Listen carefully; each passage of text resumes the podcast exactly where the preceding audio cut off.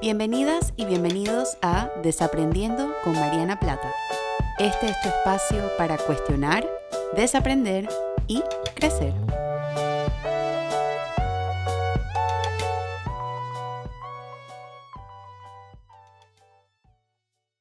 Hola a todas y a todos y bienvenidos a un nuevo episodio de Desaprendiendo. Yo soy Mariana y como siempre estoy muy contenta de poder compartir con ustedes en esta semana, porque la semana pasada no tuvimos episodio, así que estoy muy, muy emocionada de poder regresar y poder traerles un nuevo tema, traernos un nuevo tema eh, para cuestionar, desaprender y crecer. Y el día de hoy quiero hablar acerca de algo que me lo han preguntado quizás de forma diferente en, en algún momento durante mis redes sociales.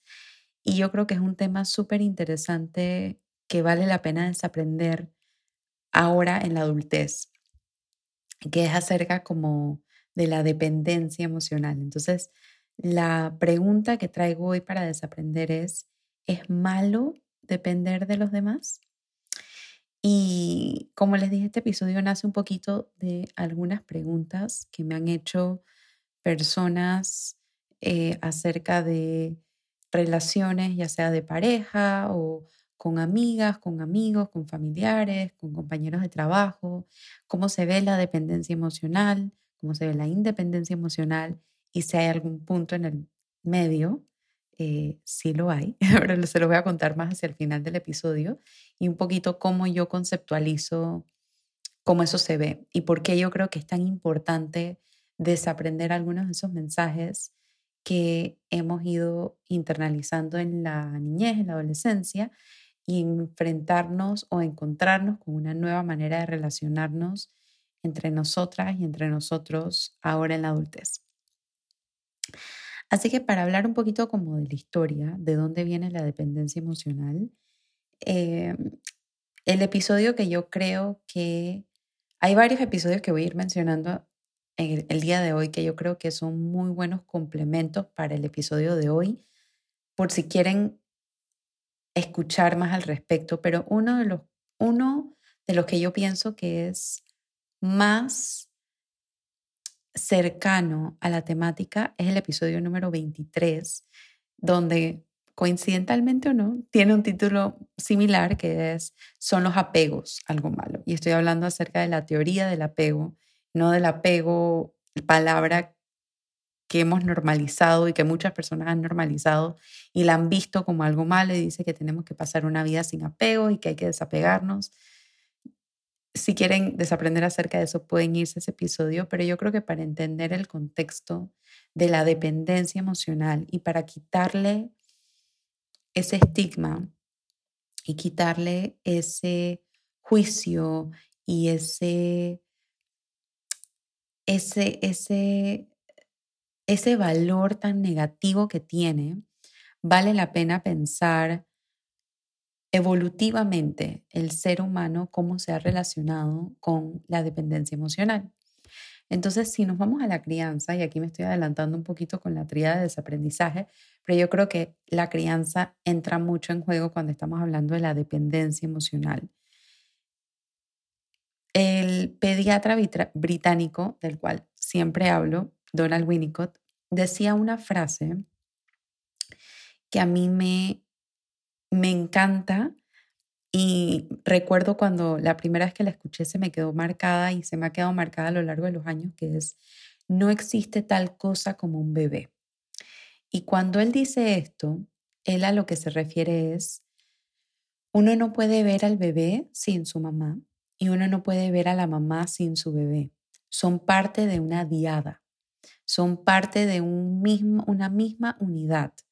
Cuando el bebé nace, el bebé sigue siendo parte psicológicamente de la mamá, aun cuando no esté en el cuerpo de la mamá. Sigue siendo parte de la mente de la mamá, la mamá sigue pensando en, el bebé, habla con el bebé, entiende al bebé y se comunican a un nivel casi que no verbal, porque pues precisamente se han estado conociendo desde hace ya varios meses. Y esta frase yo la traigo porque cuando decimos no hay tal cosa como un bebé, en el sentido de que no podemos hablar de un bebé sin su mamá y no podemos hablar de una mamá sin su bebé, estamos hablando de dependencia emocional. Cuando el bebé nace, necesita de un cuidador primario, de una mamá, de un papá eh, o, de cualquier persona que lo vaya a cuidar o la vaya a cuidar para que ese bebé sobreviva y depende de otro ser humano. Entonces, evolutivamente, venimos a este mundo dependiendo de los demás, dependiendo del otro.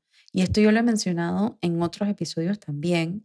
El cerebro está cableado para la conexión. El cerebro está cableado para necesitarnos, para necesitar del otro. Entonces, en la primera infancia, quizás ese primer año de vida, esos primeros años de vida, hasta el segundo año más o menos, que el, niño empieza a adquirir un poquito más de independencia, cuando empieza a caminar, cuando empieza a hablar, estas ya son herramientas que el, que el niño va adquiriendo para alejarse un poco de mamá y crear un poquito de independencia. Hasta ese, hasta ese momento, la dependencia es visto como algo, o debe ser visto como algo normal, natural, evolutivo. Y digo debe ser porque desafortunadamente hay muchos mensajes hoy en día y puedo hacer todo un episodio de esto. Si quieren, me escriben y con mucho gusto lo, lo conceptualizo sobre los mensajes erróneos que se le dan a las mamás de bebés que le dicen no lo cargues, no lo saques de la cuna porque se va mal acostumbrar, va a depender de ti. El trabajo de un bebé es depender emocionalmente. Y en la de esta teoría de apego, y por eso me parece tan importante vincularla aquí, que es de John Bowlby de Mary Ainsworth, ellos decían que esta dependencia es importante porque justamente cuando el niño empieza a cumplir los dos años, el niño no se va a sentir en la confianza y en la seguridad de explorar abiertamente si no ha tenido una base segura, si, si la mamá no le ha permitido al bebé depender de ella. ¿Sí? Entonces, esta dependencia emocional es algo súper sano, es algo súper normal, es algo súper natural y es necesario para la independencia. Y no es que a los dos años el niño ya no necesita de mamá, necesita menos, pero sigue necesitando.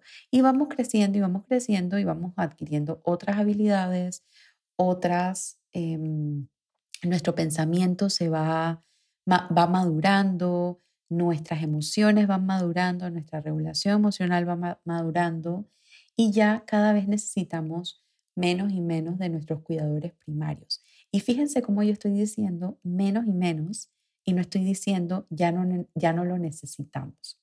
Y aquí es donde yo creo que entra la pregunta que yo lanzo hoy para desaprender, porque yo creo que hay en algún momento de nuestro crecimiento o algún momento de este, este movimiento de la dependencia, independencia, que incluso uno de los teóricos evolutivos más importantes, Eric Erickson, lo mencionaba como una etapa per se eh, del ser humano,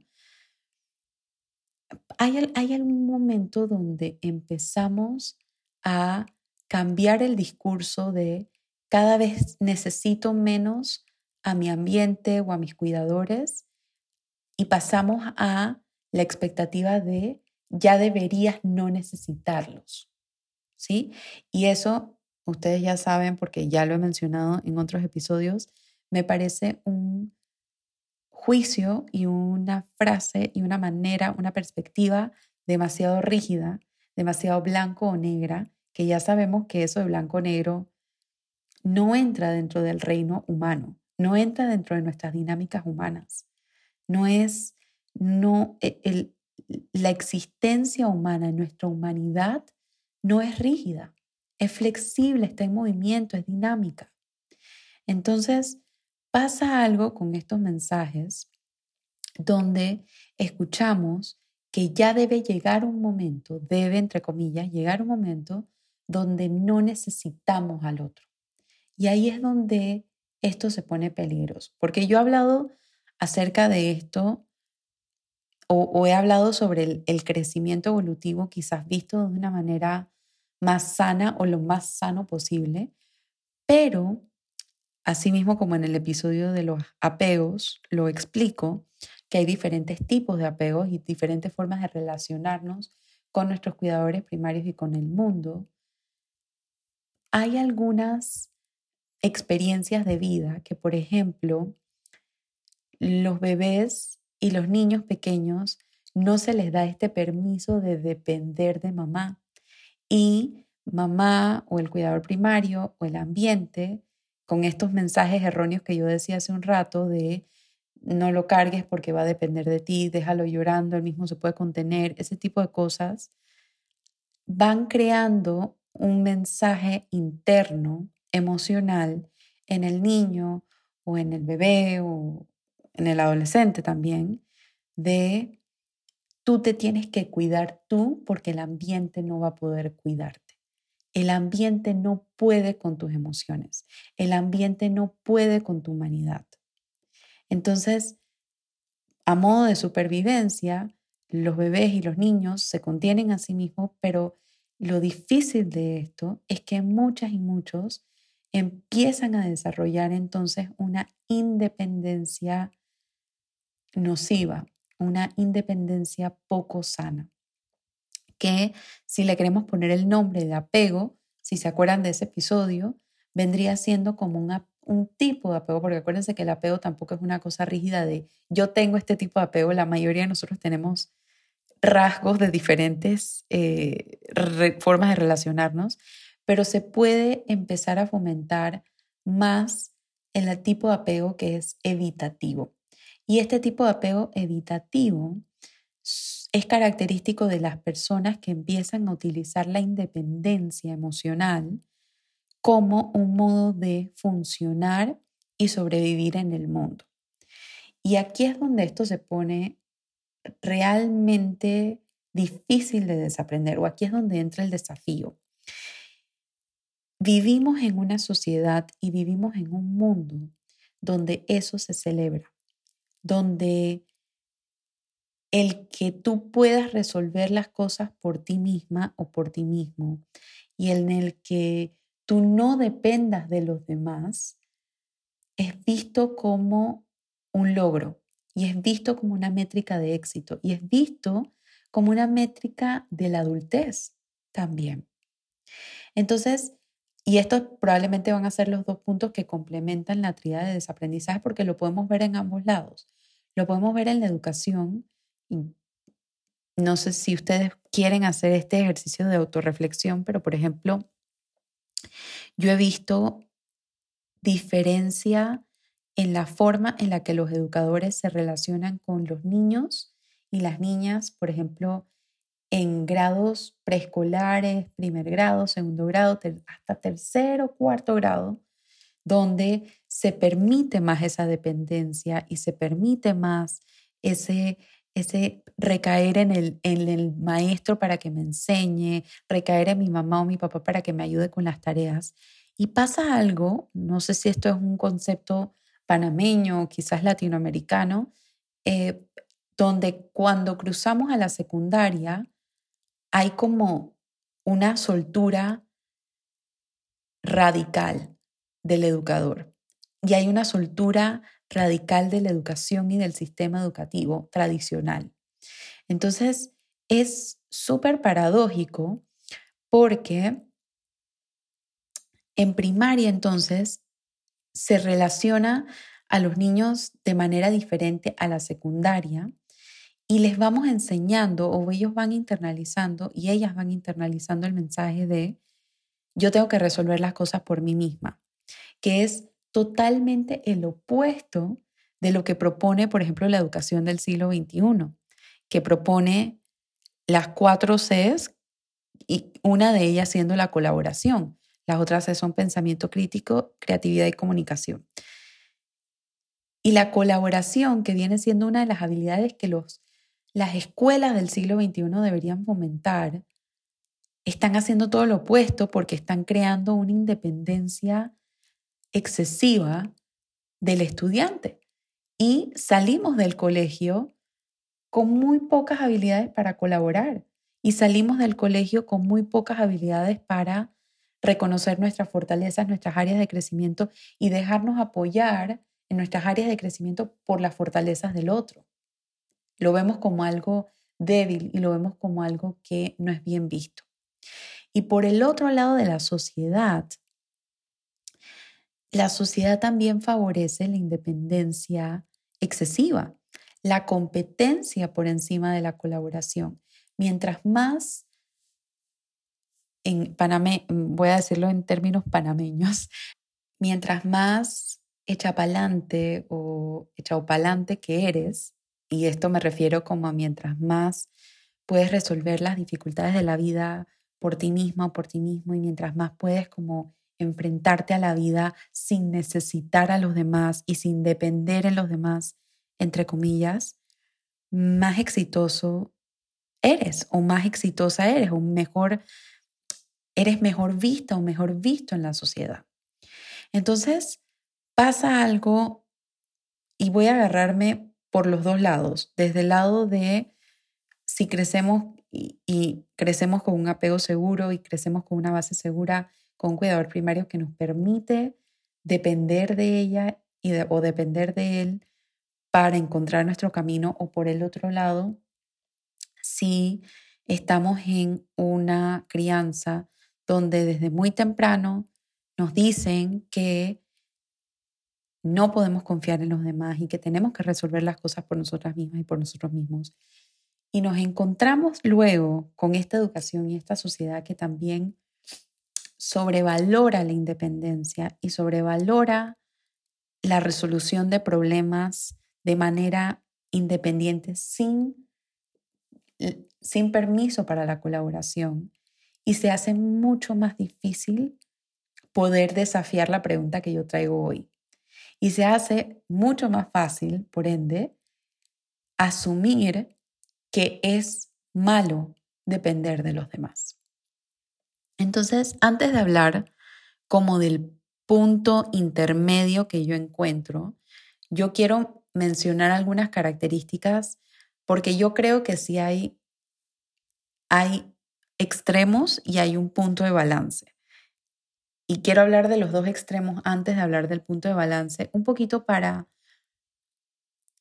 poder abrir el espacio para que en lo que me están, en lo que me escuchan decir de ahora en adelante, puedan pensar en ustedes mismas, en ustedes mismos y ubicarse en estos polos. Traten de hacerlo de la manera más autocompasiva, de la manera más curiosa, de la manera con menos juicio, con menos vergüenza posible, porque solo con esta honestidad radical es que vamos a poder encontrar qué es lo que necesitamos para llegar al punto intermedio. Entonces, hay un punto en uno de los extremos que es la dependencia absoluta o la dependencia emocional. Y esto se ve, por ejemplo, cuando idealizamos a las personas a nuestro alrededor o idealizamos a nuestras parejas y al idealizarlas o idealizarlos, empezamos a decepcionarnos por las cosas que hacen o las cosas que no hacen o si llenan nuestras expectativas o no llenan nuestras expectativas. Entonces nos hacemos quizás expectativas muy altas sobre las personas a nuestro alrededor, les ponemos mucha presión sobre lo que deberían responder emocionalmente eh, ante nuestra, nuestra experiencia de vida. Y cuando no lo hacen, nos enojamos o nos decepcionamos o nos entristecemos y nos vamos quizás a ver un panorama muy blanco o negro, que es decir, es que ella no me quiere o él no me quiere porque no hace esto, o no me quiere lo suficiente, o me debería querer más podríamos estar hablando ahí de quizás algunos rasgos de dependencia emocional.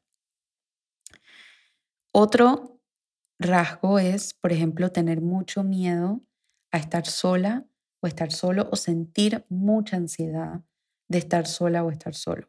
Cuando esto pasa, usualmente podríamos estar hablando de quizás una dificultad para estar con, sí, con nosotros mismos, porque nuevamente quizás hemos recibido un mensaje de no puedo conmigo misma, no puedo con mis emociones, no puedo yo resolver mis cosas yo misma, necesito de las demás personas.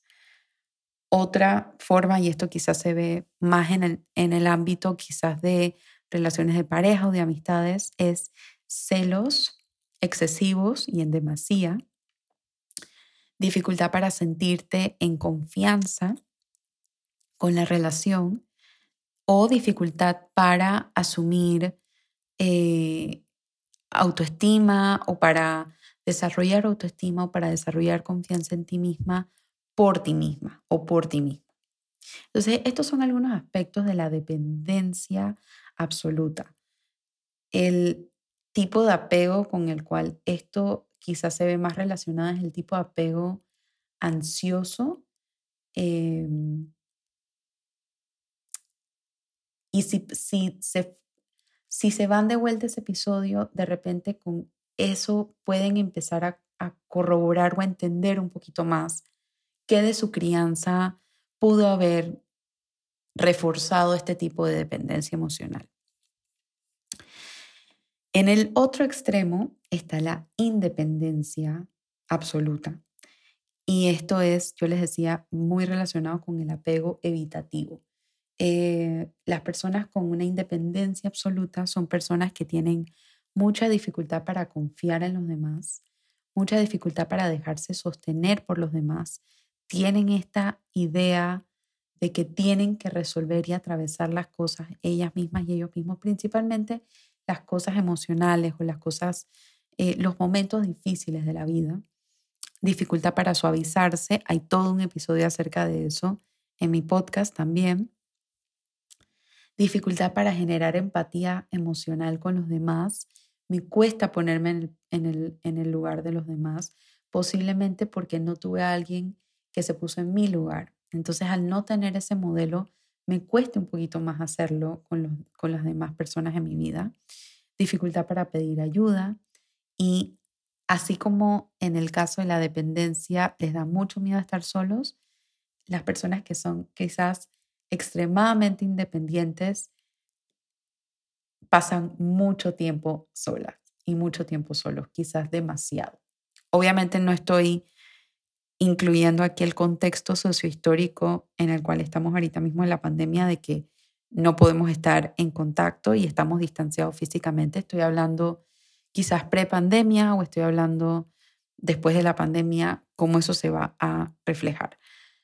Con esto no quiero decir, no quiero agregarle juicio a esto, no quiero decir que si tú dependes emocionalmente demasiado de las demás personas o si eres demasiado independiente, hay algo malo en ti, estás mal, lo estás haciendo de forma mala, te estás relacionando con el mundo de forma mala, para nada.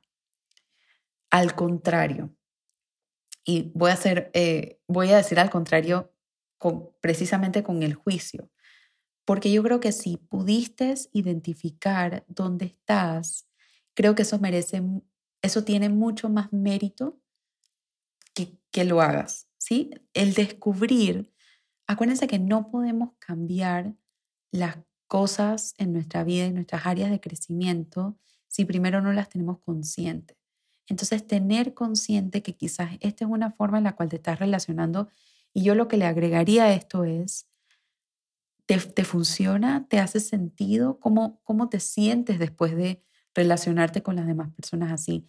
Y si la respuesta es, no me gusta, quiero aprender una forma diferente de hacerlo, entonces eso también está genial, que estés abriendo espacio para crecer emocionalmente. ¿Sí? No, por eso a mí no me gustan las palabras de malo o bueno cuando hablamos de mundo interno y de estos temas emocionales, porque yo creo que muchas veces cuando hablamos de la forma en la que nos relacionamos con los demás, podemos empezar a vernos con mucho juicio y decir, estoy mal porque yo me relaciono así, no lo debería hacer. Los deberías en el mundo emocional no existen para mí o no deberían existir. Es súper paradójico esto que acaba de decir, pero porque yo creo que de nada vale agregarle un juicio moral a lo que ya estás haciendo. Creo que es mucho más importante ganar conciencia y tomar decisiones de aquí en adelante de quizás evaluar nuevas formas de relacionarte con las demás personas. Y ahora para el punto intermedio que quiero proponer, que no es ni la dependencia absoluta ni la independencia absoluta, que es un término que vine a aprender en un episodio de uno de mis podcasts favoritos que se llama Call Your Girlfriend, donde entrevistaron a una terapeuta que me, encantó su especialización. Se especializa en amistades adultas. Entonces son como amigas o amigos que van a terapia para trabajar en su amistad, que me parece increíble. Ella se llama Jordan Pickle y ella hablaba de un término que se llama interdependencia. Ese término me fascina, ustedes saben que yo soy apasionada de las palabras. Y la interdependencia entonces es ese punto medio de puedo depender de mí y puedo depender de ti. Y puedo reconocer la diferencia de los momentos en los que quizás se necesita que yo resuelva un problema por mí misma emocionalmente, así como poder diferenciar cuándo es el momento donde puedo dejarme sostener por alguien más. Entonces, algunas formas como se ve la interdependencia es, por ejemplo, saber cuándo confiar en ti misma y saber cuándo confiar en los demás. Aprender a resolver problemas y saber cuándo pedir ayuda. Sostenernos a nosotras mismas y a nosotros mismos y permitirnos ser sostenidas y sostenidos. Contener nuestras emociones y compartirlas con los demás. Disfrutar el tiempo a solas y disfrutar el tiempo en compañía también. Por supuesto que estas no son las únicas, hay muchas más. Esto es solamente un abreboca de, un tema que me parece genial y me parece que vale la pena desaprenderlo como adultas y como adultos, porque yo creo que la sociedad en la cual estamos ahorita mismo y el mundo en el cual estamos ahorita mismo es un mundo demasiado individualista. Y es un mundo demasiado competitivo y es un mundo demasiado materialista. Y para desaprender colectivamente, tenemos que abrirnos ante la posibilidad de depender entre nosotras mismas y entre nosotros mismos. Por eso se llama interdependencia. Yo dependo de ti y tú también dependes de mí. Yo la misma energía que invierto y la misma confianza que invierto en ti, la recibo también. Yo creo que al hacer esto podemos sanar como sociedad de una manera colectiva, podemos empezar a pensar en el mundo y en nuestras emociones y en la salud mental de manera más colaborativa y dejar de autocastigarnos tanto cuando necesitamos de los demás, cuando estamos pasando por un día difícil y yo sé que yo puedo con esto, yo sé que yo lo puedo resolver, pero sabes que me, me voy a dar permiso de dejarme sostener por alguien. O por el otro lado, yo sé que la otra persona va a poder ayudarme, pero hoy voy a probar ver cómo me, cómo me va resolviendo yo misma. Entonces, por eso yo les dije los dos extremos al inicio, porque yo creo que, yo no creo, a ver, eh, el punto no es decir yo soy dependiente absoluta ni soy independiente absoluta. Yo creo que nos movemos en ese, en ese, en esa línea, en algunos en mayor o menor escala, pero aprender a diferenciar como por dónde estoy yo. Entonces, si yo sé que yo soy más una persona que gravita hacia la independencia absoluta, yo sé que entonces mi área de crecimiento es aprender a depender más de los demás. Y si yo sé que yo soy una persona que gravita más hacia la dependencia, mi área de crecimiento va a ser depender más de mí misma para que los demás puedan depender de mí misma también. ¿Sí? Es algo que hacemos para nosotros con el fin de hacerlo por los demás y para los demás. Y para finalizar el episodio de hoy, quiero, como es costumbre recientemente, finalizar con una frase de J.R.R. Tolkien, que es el autor de eh, El Señor de los Anillos, que dice, todos tienen su valor y cada uno contribuye en el valor de los demás. Entonces la interdependencia es eso, la interdependencia es reconocer mis fortalezas, mis áreas de crecimiento emocionales, reconocer las fortalezas y áreas de crecimiento emocionales de los demás y apoyarnos entre nosotras mismas y entre nosotros mismos, porque no estamos en este mundo solas ni solos y ya es hora de dejar de funcionar como si estuviéramos viviendo en islas y dejar de funcionar de manera tan individualista y tan separada los unos de los otros, porque sí, hay una frase que me gusta mucho, si lo hacemos solos, em, llegamos más rápido, pero si lo hacemos en conjunto, llegamos más lejos. Y yo creo que cuando hablamos de salud mental y del mundo emocional, esto también tiene un peso importante.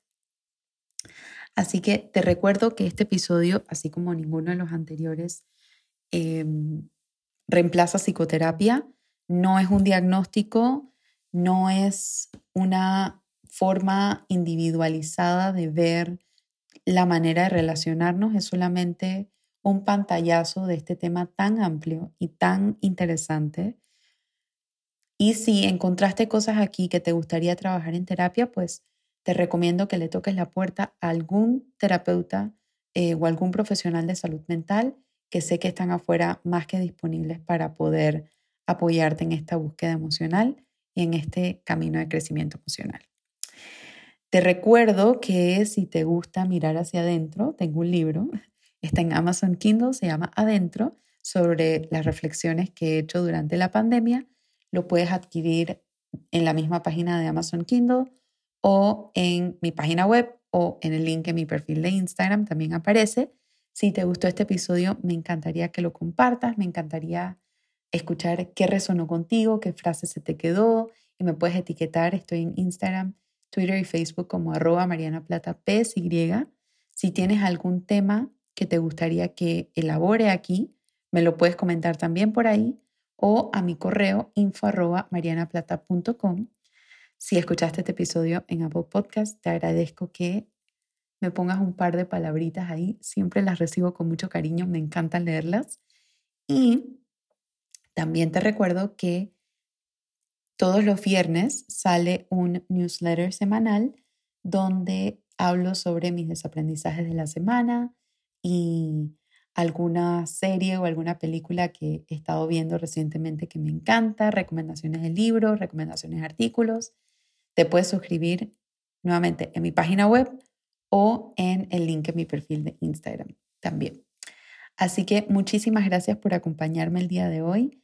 Me ha encantado conversar contigo, me ha encantado ser parte de tu día y te agradezco un montón que me sigas permitiendo ser parte de tu, de tu día, de tu semana y de tu agenda emocional. Es un espacio que valoro y honro muchísimo. Así que muchísimas gracias y nos vemos la próxima semana con un nuevo tema para desaprender. Chao.